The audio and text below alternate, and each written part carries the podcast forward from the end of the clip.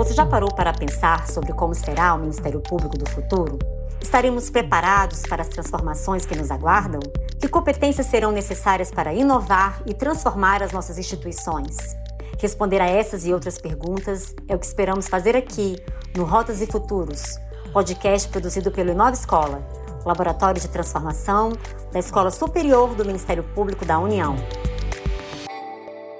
Olá, pessoal, sejam todas e todos muito bem-vindas e bem-vindos ao Rotas e Futuro, podcast do Inova Escola, o Laboratório de Transformação da Escola Superior do Ministério Público da União. Eu sou Lídia Maria, sou cofundadora do Inova Escola e sou líder de Estratégia e Inovação da Escola Superior do Ministério Público da União. Bom, hoje a gente vai conversar sobre transformação digital e para essa conversa eu convidei novamente a minha companheira, a minha parceira de trabalho, a Diana. Tudo bem, Diana? Olá, pessoal, tudo bem? Muito prazer estar aqui com vocês. É, esse assunto tem tudo a ver com o nosso laboratório, um laboratório de transformação, é, e é um assunto muito ligado à nossa área de atuação, que é a inovação. Então, estou muito ansiosa para a gente conversar sobre isso. Vamos ter um podcast bem enriquecedor hoje. Para quem não lembra, a Diane é a coordenadora do Inova Escola, gente. Bom, e para essa conversa, a gente também tem aqui o Anderson, professor Anderson, da Silva Costa. Tudo bem, professor? Oi, Lígia. Oi, Diana. Tudo bem? Tudo ótimo. Prazer estar aqui, na sua presença aqui com a gente. Obrigada.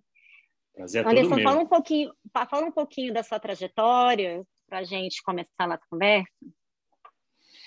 Claro. Primeiro, agradeço o convite para falar desse tema que é tão, tão importante, tão caro para nós.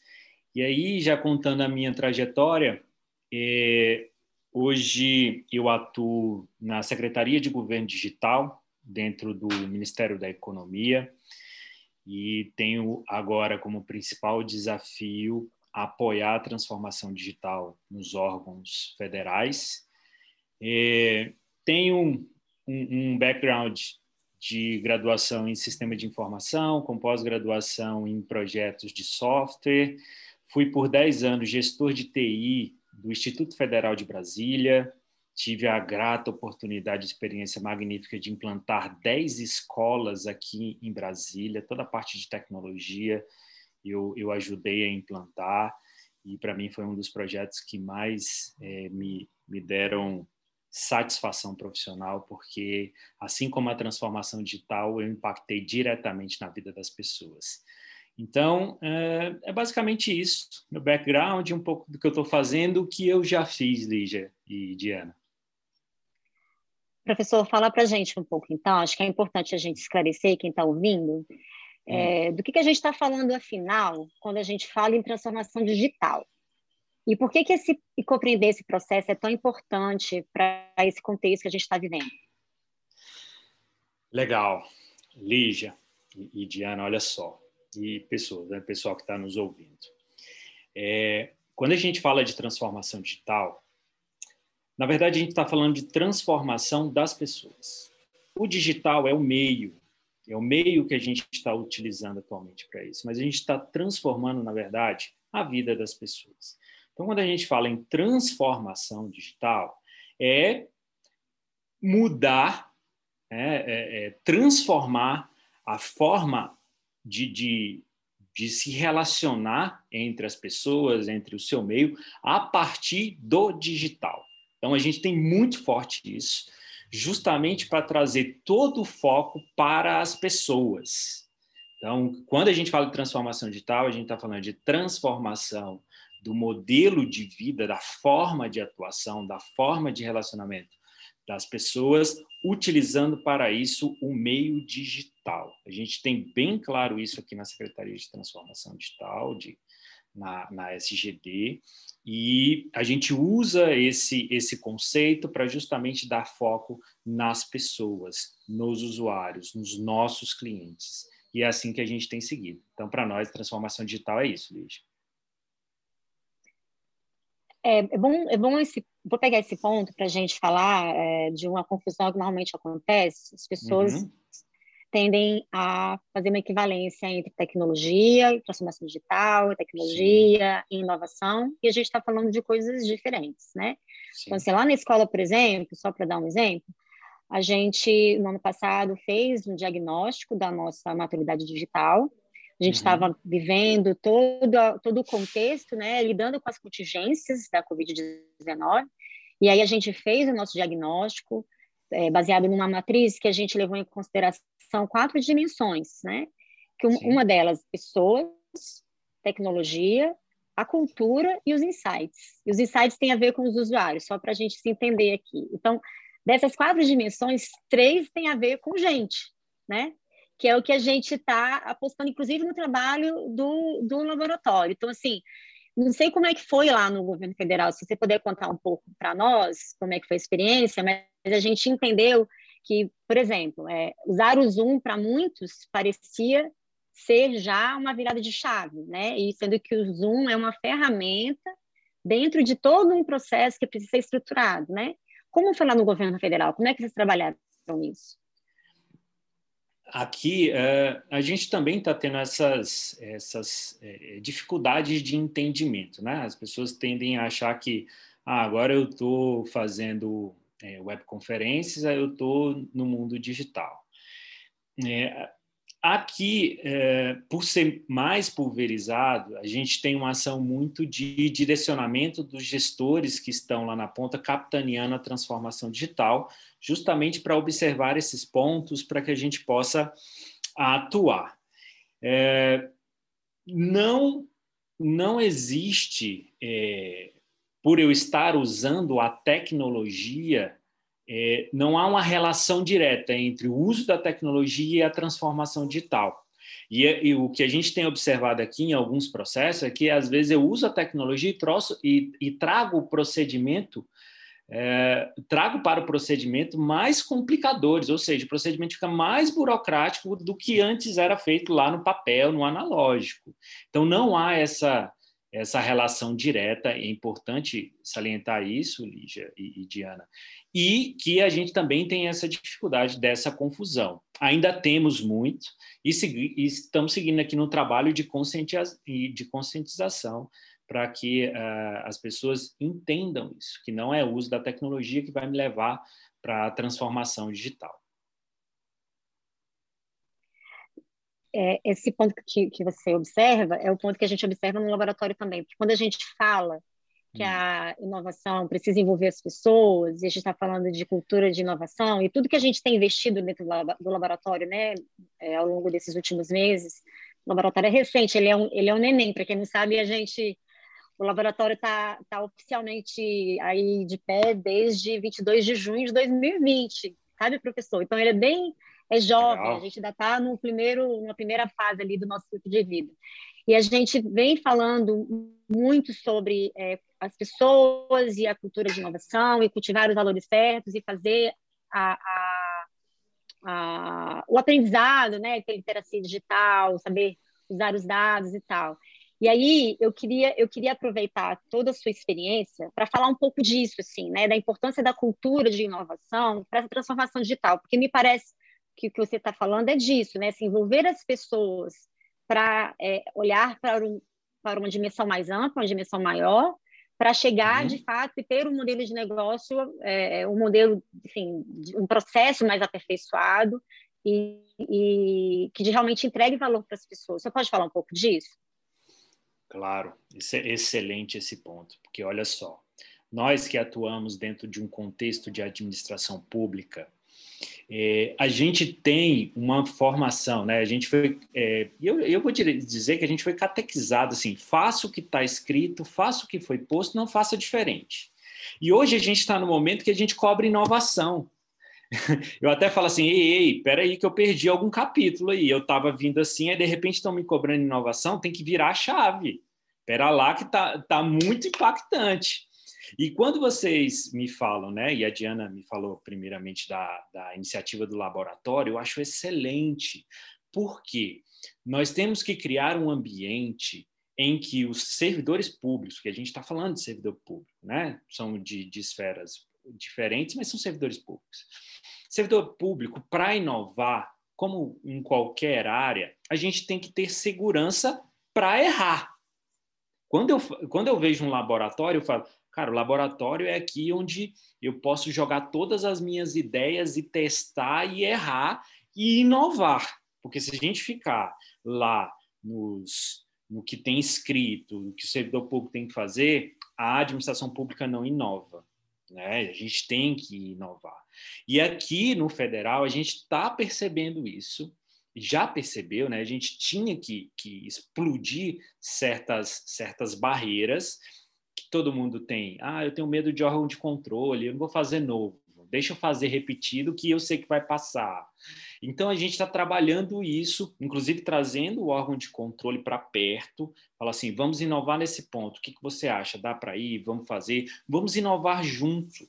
Né? Vamos criar um laboratório de livre de amarras para trazer novas experiências e implementar dentro da administração. A gente precisa desse ambiente, Lígia, de um ambiente em que o servidor se sinta mais seguro e, e mais propenso a propor inovações usando a tecnologia. Aí sim a gente vai efetivamente estar tá transformando digitalmente o serviço público. Então, é possível também falar que a gente pode fazer experiências de transformação digital dentro de laboratórios, não é, professor? Totalmente, totalmente. E no, e no meio tão rígido, que é o que, da, que a gente vem de leis, o servidor público só pode fazer o que está escrito e não fora daquilo, e a gente foi catequizado assim, um laboratório bem estruturado com esse tipo de possibilidade é que, na, na minha opinião, vai ser ponta de lança para a inovação nos órgãos. Para mim, cada órgão devia criar um laboratório assim, em que quando eu entrasse na porta desse laboratório, eu estaria livre das amarras para propor Sabe aquela coisa assim, traga todas as ideias e aqui a gente vai de maneira conjunta filtrar para saber o que, que a gente pode aplicar nesse momento, no momento intermediário e no futuro, por que não? Por que não a gente mudar as regras do que hoje está impactando, que embarrera a nossa transformação? Laboratório é excelente para isso, desde que traga as possibilidades de uso de novas tecnologias e também de um pensamento livre de amarras. Aí sim a gente vai estar tá inovando. Falando, falando um pouco mais sobre, sobre a transformação digital, vocês no governo federal têm a estratégia de transformação digital, correto? Correto, a EGD, é, passada é, no ano passado. A EGD. Sim. É, fala, fala um pouco para gente como é essa estratégia, assim, como é que ela funciona?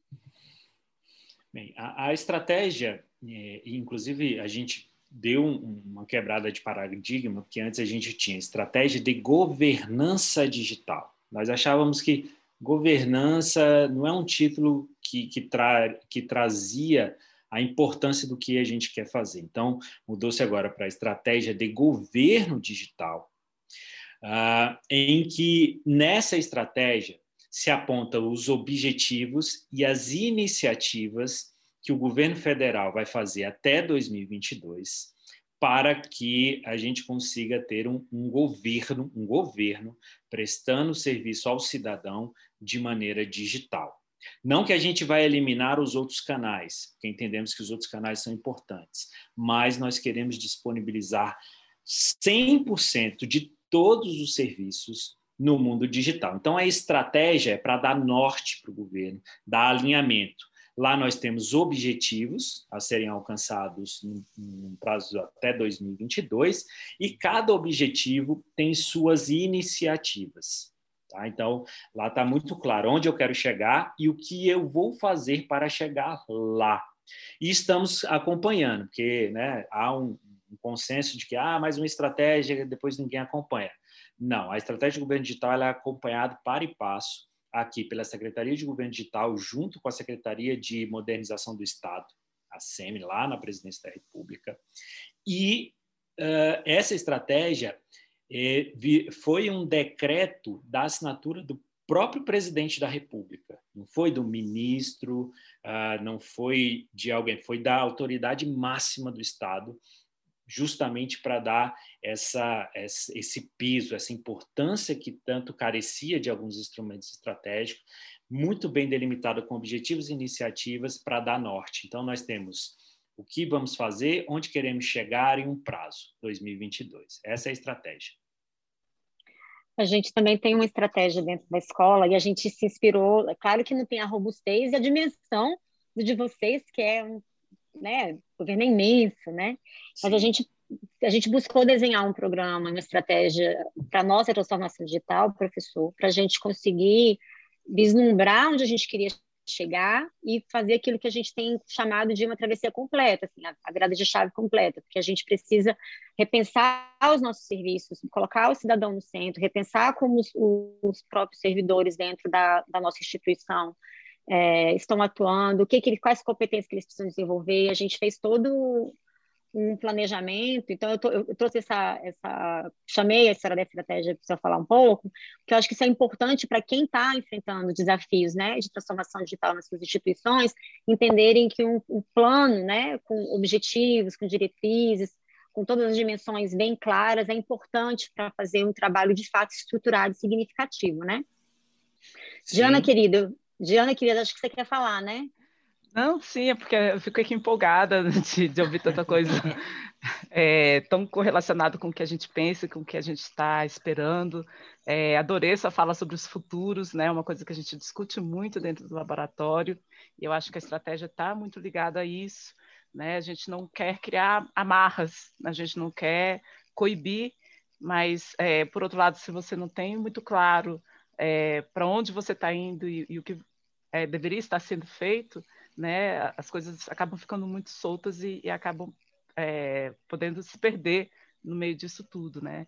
Então essa essa sua fala sobre futuros para mim foi super importante, muito alinhada com, com essa fala do, do que a gente tem agora de, de estratégia é, e, e, me lembrou também de um caso é, mais específico lá do, do MPF é, que, que na minha cabeça assim demonstra muito o que, que a gente quer dizer quando a gente está falando de transformação digital, né? É, que é o caso do, do processo eletrônico, né? que é algo que várias organizações passaram por isso, é, e foi muito curioso, porque o sistema do processo eletrônico, ele chegou antes da transformação digital do, do processo eletrônico, uhum. né? É, e isso ficou muito claro porque quando o sistema estava pronto, as pessoas já podiam criar é, digitalmente o documento, né?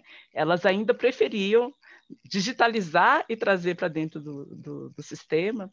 E quando começaram a criar o documento dentro do sistema, elas ainda queriam imprimir o protocolo, e fizeram isso por algum tempo, imprimir um protocolo de um, sistema, de um documento digital e levava lá noutra área para a área assinar, né? Que foi encaminhado via sistema, um documento digital, mas eu tenho um papel aqui para provar isso. Então, a transformação digital é isso, é, é, é mudar realmente as, as, pessoas, não é a tecnologia, né? E aí, com o tempo, realmente, é, se, se configurou a, a, transformação das pessoas, né? Delas entenderem é, o, o que, que é o nascer digital e né, o, o uso da tecnologia para realmente você chegar no outro mundo. Sim, totalmente. Deixa eu só fazer um comentário, eu acho interessante esse teu exemplo, Diana, porque quando a gente fala assim, você falou, né? O sistema chegou antes da transformação digital e levou um tempo, as pessoas foram se adaptando. Isso também tem que ficar claro para quem está promovendo a transformação digital do órgão que às vezes, né, quem está promovendo, está capitaneando, está tão empolgado ali, e ele vai lá, coloca uma nova ferramenta, faz um novo procedimento, fala, vai lá e usa. E se frustra. Por quê? Ele focou só na tecnologia e no processo que, em tese, ele idealizou ali com o uso da tecnologia. Há de se observar as pessoas que vão ser impactadas e ainda a curva de adaptação dessas pessoas a esse novo modelo. A gente não pode exigir, nós que estamos capitaneando a transformação digital, que seja é, uma solução, a bala de prata. Ah, chegou, mudou, está funcionando. Não é assim. Tem, gera impacto para quem vai usar a transformação digital, né, essa nova ferramenta, para prestar o seu serviço, para fazer o seu trabalho, e quem está recebendo o serviço também vai ter impacto. Então a gente tem que olhar para todas essas dimensões para que a gente possa efetivamente né, fazer uma transformação digital do início ao fim do processo. Esse teu exemplo aí do SEI, eu, eu, eu participei de algo semelhante nesse sentido, eu vi é, gestor me pedindo para imprimir o documento do SEI para ele assinar na caneta, para depois eu escanear e botar o documento assinado. Eu falei, não, mas tem agora assinatura digital. Eu não confio em assinatura digital. Eu, tudo bem, então vamos lá. É, um, é uma, uma catequese, né? Até ele se sentir confiante. É um Hoje ele usa totalmente, é um aprendizado, exatamente. É, o exemplo da Diana é sensacional, né? Porque eu estou aqui rindo, eu estava de microfone fechado, eu estava rindo. A, a Diana me fez lembrar, eu, eu é, vi o SEI uhum. em três instituições diferentes, né? Porque eu sou do, do CNMP, do Conselho Nacional do Ministério Público de Origem, e fui uhum. cedida é, um tempo para o governo de Brasília, e eu estou agora cedida para a escola. Então, eu vi o SEI sendo usado por três instituições diferentes. E ele é usado de formas diferentes, porque as pessoas se apropriam né, da plataforma, se apropriam Sim. da solução tecnológica. E com isso vai a cultura, que é, para quem não me conhece, né, professor está me conhecendo agora, eu sou obcecada por cultura. A, a Diana sabe mais de mim. De fato, a cultura, é, é, a maneira como as pessoas se apropriam da tecnologia, se apropriam das soluções, como elas expressam né, o trabalho naquela numa plataforma, mostra como aquela cultura organizacional se dá. É fato, assim. Então, se a gente está ali numa cultura que você precisa de mais segurança, de, de, eh, que os procedimentos sejam atendidos de forma muito rigorosa, tem eventos como esse, que, né, ah, Sim. vamos imprimir aqui o recibo do SEI é. para você assinar para mim no papel. Isso, isso é real assim, até como um outro exemplo é, é, de uma cultura um pouco mais célere, um pouco mais livre dessas, desses, desses checks, né? E que a, a, a apropriação do sistema acontece de uma outra forma, né? De uma forma talvez para alguém um pouco mais conservador, um pouco mais conformista, talvez um pouco mais negligente, mas tem a ver com cultura. Então, assim, isso uhum. é, um, é um ponto que a gente precisa também olhar para conseguir entender e modular e saber que são as pessoas que fazem uso das soluções né, de tecnologia. Acho que é, esse, esse é sempre o recado que a gente quer passar. Sim, está totalmente correto. Professor, Oi. desculpa, eu te interrompi. Pode terminar essa raciocínio. Não, só, só para reforçar a sua ideia de que realmente olhar a pessoa e a cultura em que a gente está inserido é, são variáveis importantíssimas para o sucesso da transformação digital. Professor, antes da gente terminar, eu queria, uhum. além, a gente já falou um, um, pouco da escola, né? Assim, queria que o senhor trouxesse algum exemplo é, de uma instituição que esteja fazendo essa transformação digital, para quem quiser consultar, buscar, além da estratégia de governo digital, né? Além do que a gente está falando aqui da escola, teria algum outro exemplo? Se eu pudesse dar para quem quiser é, conhecer um pouco mais de uma instituição que está fazendo essa, essa mudança? Tá? E tem o semana passada eu falei com um colega e fiquei assim é, maravilhado com o que ele está fazendo dentro de uma instituição que eu tinha para mim que era uma das mais complicadas de fazer um processo de transformação digital, que é o INCRA.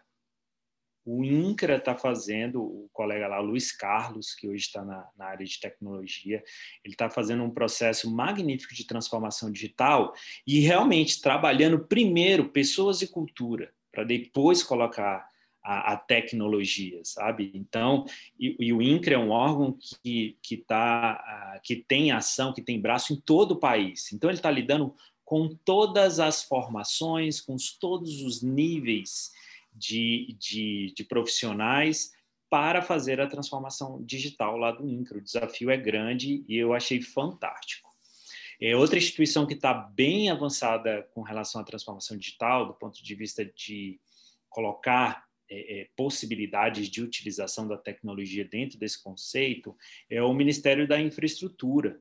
Recentemente, não sei se vocês viram, foi lançado agora o check-in facial, está lá no, no, Rio de Janeiro, em que você fez o check-in é, no aeroporto, você vai parar na poltrona, você fez o primeiro check-in, né, ali onde você despacha a bagagem e tal, depois disso, você vai parar na poltrona do avião, não tem mais aquelas aquelas passagens, sabe, que a gente ficava apresentando cartão de embarque, não sei o quê. Cara, um dispositivo facial, vê lá, reconhece, você passa, você vai parar na, cadeira do, do avião. Isso para a experiência do usuário está sendo sensacional. Está sendo Já fantástico.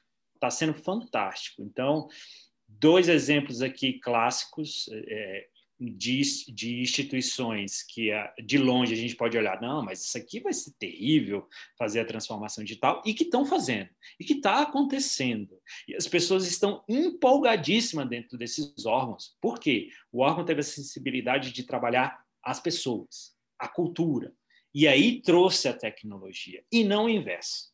Afinal de contas, aí reforçando a minha primeira fala, transformação digital não é o uso maciço de tecnologia, Transformação é das pessoas, o digital é o meio.